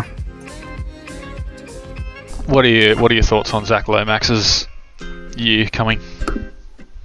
Oh, he comes back to the pack for sure, and it's Yeah. not because he's it's not because he plays any worse, but he's going to be on tip sheets. You know, he had a great year last year. He superseded all of our expectations, that's for sure, and and probably ninety percent of super coaches out there. He'll have the goal kicking again. I don't know if he's dual this year. I think he's probably centre winger only, so that's going to hurt him. Um, so he's probably not a contingency for the Tommy Turbo drafter. Uh, but you know, the Dragons uh, were dog shit last year, and they had some great performers in the likes of you know your Lomaxes and like Ravalawa. They still put up Matt points. Dufty. So Matt Dufty, yeah, absolutely. Euan Where's- Aitken was great when he's there. So yeah, like yeah, it's a it's a funny one. Where does Matt Dufty go in your fullback stocks? Uh, I think his first five rounds because. I think, actually, I think he's probably first four rounds because fullbacks are going to be at a premium, man. So, You drafting Some- him over Latrell. You drafting Dufty over Latrell. no. But you said Latrell would get, go mid I round. yeah, I said four Oh. plus. Yeah, I said four plus two, so I think that yeah, Dufty's probably the same, somewhere around there. But again, that's the thing. Uh, you know, all all your fullbacks are going to go in those first two rounds, all your good ones. So then that leaves your Dufties and your Latrells for people to go, oh shit, maybe I should go. So they might go end of three, or in the middle of three, or something like that. But I think they probably, I think Dufties are four or five to me. Yeah, All right, I, I'm going to throw some fullbacks at you just quickly, just real quick. Three fullbacks. Who are you drafting? Hi, I'm taking Latrell out of this because I believe he should be drafted above all these. But Edwards, C and K, Dufty. Who are you taking first? probably Dufty. Edward, C- oh, probably C and K. I'm taking Edwards. Uh, I, I think I'm, I think I'm Yeah. taking Dufty based on. I mean, yeah, his points probably aren't going to be that great due to the team that he's playing in, but he's probably out of those three, he's probably got the most X factor, and every bit the most ticker out of the three of them too. Like he's always in there trying to create something. So I, I rate Dufty, and I sort of fucking I know I'm just pissed at myself for selling him so cheap last year. yeah, fair call, but you know we weren't to see that output explosion from him. Yep, all good. All right, uh, Lukey, finish us off, mate. You've got a couple on the bounce here, so let's hear it. All right, I'll keep it quick. Um, the Roosters, uh, so they'll look pretty similar to what they did last year. Um, obviously, Teddy at fullback, Tupou and Brett Morris on the wings, centre pairing of Josh Morris and Manu. Uh, I see the halves as uh, Keary and I think Lachlan Lamb gets that uh, spot. Uh, their front row will be, uh, as per last year, with Taukeiaho, Warrior Hargraves, and Friend uh, in the hooking position. Cordner will probably start the season there, I'd say, um, with Crichton and Leo in the back row as well. I think Leo gets that lock spot, obviously. Um, and then on your bench, you've, you'll have Nat Butcher, Lindsay Collins, Tupouniua, and I've got Aaron Ki- um, Adam Keighran. Um, getting that uh, last spot on the bench to uh, relieve Jake Friend in the hooker position. Uh, obviously, significant injuries for them are Victor Radley and Sam Verrills, both of which would be in the 17 if they were fit. Um, but they won't be back until mid-season at the earliest. Signings for the Roosters were Adam Keighran, as I've put, Sam Walker, who's the prodigy half, but I think based upon what they've saw with uh, Flano last year, I don't think they're throwing him in there. So that's why I think Lachlan Lamb gets the halfback spot um, ahead of Sam Walker. Um, I also liked what I saw from Lachlan Lamb. I, I think that he he's got a, a NRL future. I think so. And obviously they also the the coup of uh, Joseph Suaalii, um, who look, that, yeah, look. I mean, they've probably paid ridiculous amount of money for him. Uh, you know, good on him. He hasn't played any higher than I think Jersey Flegg or 18s or whatever the comp is down there. Um, is the highest competition he'd played. So I think he's going to be playing a fair bit of New South Wales Cup this year before he even looks like getting a start. He's not going to he's not going to bump any of that back five out, so it's only going to be through injury. But they've also got the Billy Smith who's coming back from an ACL, um, and he should be good to go because he injured his ACL in the preseason last season. So I think he'd be close to coming in. So I think he's going to be in the pecking order there somewhere as well. But uh, yeah, that's how I see the Roosters. Um, it'll be interesting because I think at the end of the season, I saw the press conference with the Roosters after the Penrith match, and Robinson actually noted that he didn't adapt well enough to the changing game. He said that he was he was one of the ones who was a big exponent of the the rules being changed and the shorter uh, limited stoppages and that sort of thing, but he didn't adapt his game plan or his roster to suit. So it'll be interesting to see how that um, changes this year with blokes like uh, Waerea-Hargreaves, Cordner, the Morris brothers. Um, you know, I think those guys were really you know, at the end of the day, you know, they played big minutes throughout the season, and whether they have it in them or not to carry them through is another thing. So, Teddy's obviously your gun, and I've got your uh, sleeper breakout as Joseph Manu. He obviously had a pretty ordinary season last season, and he might be slept on, but I think uh, uh, in lieu of his comments, uh, Robinson's comments, I see that Manu's going to get a lot more footy. I think they're going to be expecting more of him being the, the younger legs in that back line. Um, so I see him actually having a bit better year this year. So yeah, that's uh, that's my wrap on the Roosters. Boys, you got anything? Who goal kicks? Manu. Yeah, Manu, I think, mate. All right, Luke, you finish us off. Tigers. Yep, no worries, Tigers, and and this is another team with a plethora of changes. Um, so I've got them lining up like this. Their fullbacks either going to be uh, Momirovski or Mbye. Um, your wingers are going to be Tommy Talau and Nofoaluma. Centers, uh, new signing James Roberts and BJ Leilua. Um, I've got the halves as Brooks and Dwayne, or Dewey, however you say it. Um, and then your front row will be Tamou. I've got Thomas Mikaele starting and J- Jacob Liddle being um, the hooker. Your back row, um, Luke Garner and Luciano Leilua, and locking the scrum will be Alex, Alex Twal again. If Momirovski starts, I think that Mbye will be the 14 um, to relieve Liddle because I don't see Liddle playing 80 minutes. Um, and then you've got on the bench Shawn Blore, who had a bit of a breaking out season last season. Joe Ofahengaue is a new signing, and uh, Zane Musgrove. So uh, they've obviously recruited James Tamou, James Roberts. Momirovski comes back to the club, and they've got Ofahengaue as well. Um, so yeah, the, the, the, Tigers look okay. I mean, there's always the option that Mbye plays six as well, um, and Dwayne goes back to fullback. Um, yeah, so that back five, or even just the whole back line in general, looks pretty unsettled at this point outside of Nofoaluma, Roberts, and um, Leilua. But my gun is obviously Nofoaluma. Um, he's probably going to be the top drafted centre winger, um, and rightly so. I think that uh, he proved last year that he's going to be really good um, again this year, um, despite the performance of the Tigers. My sleeper's Luke Brooks. I've just got this feeling that Luke Brooks is going to have another Luke Brooks season. Um, it's his team now. Benji's gone. Uh, Josh Reynolds is gone. Um, you know, they've it, it, it's his team now. So if they put Dwayne in the halves, then it, it, definitely becomes his team. And Dwayne, he's more like just a facilitator, just a, uh, a helper out of there. Just someone who can sort of run the ball a bit more. Um, I even think if Mbye goes into the halves, I don't mind that. If he goes to six, Mbye, let him run the team and give Brooks the, the, the attacking freedom, sort of the way that the Gold Coast did with um, Fogarty and Ash Taylor. So I kind of see the Tigers being a top eight side this year. I don't know what it is, but you know they've they've reinforced their forward pack with um, Tamou and Ofahengaue going down there. Um, then you've got Shawn Blore, who'll probably come of age. You know, so I, have just they, um, they signed Utoikamanu as well from Parramatta. Yeah, they did too. Yeah, so um, you know another really good signing.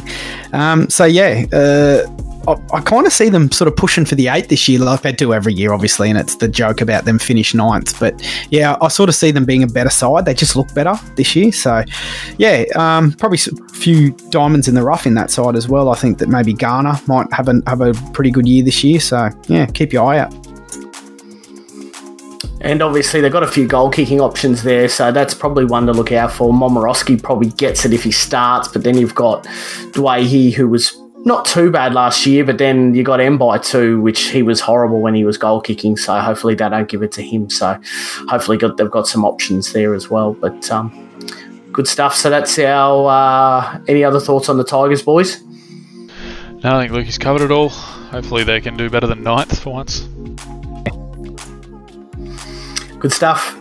All right, lads. Well, uh, that's every team that we've gone through. Uh, so hopefully there's a little bit for everyone to sink their teeth into uh, in that. Now, as we touched on at the start, in a few weeks' time, getting a bit closer to uh, the the start of the season, and we start to see some of these uh, these lineups take a little bit more shape. You know, hopefully not too many more injuries, but there might be some more player movement involved.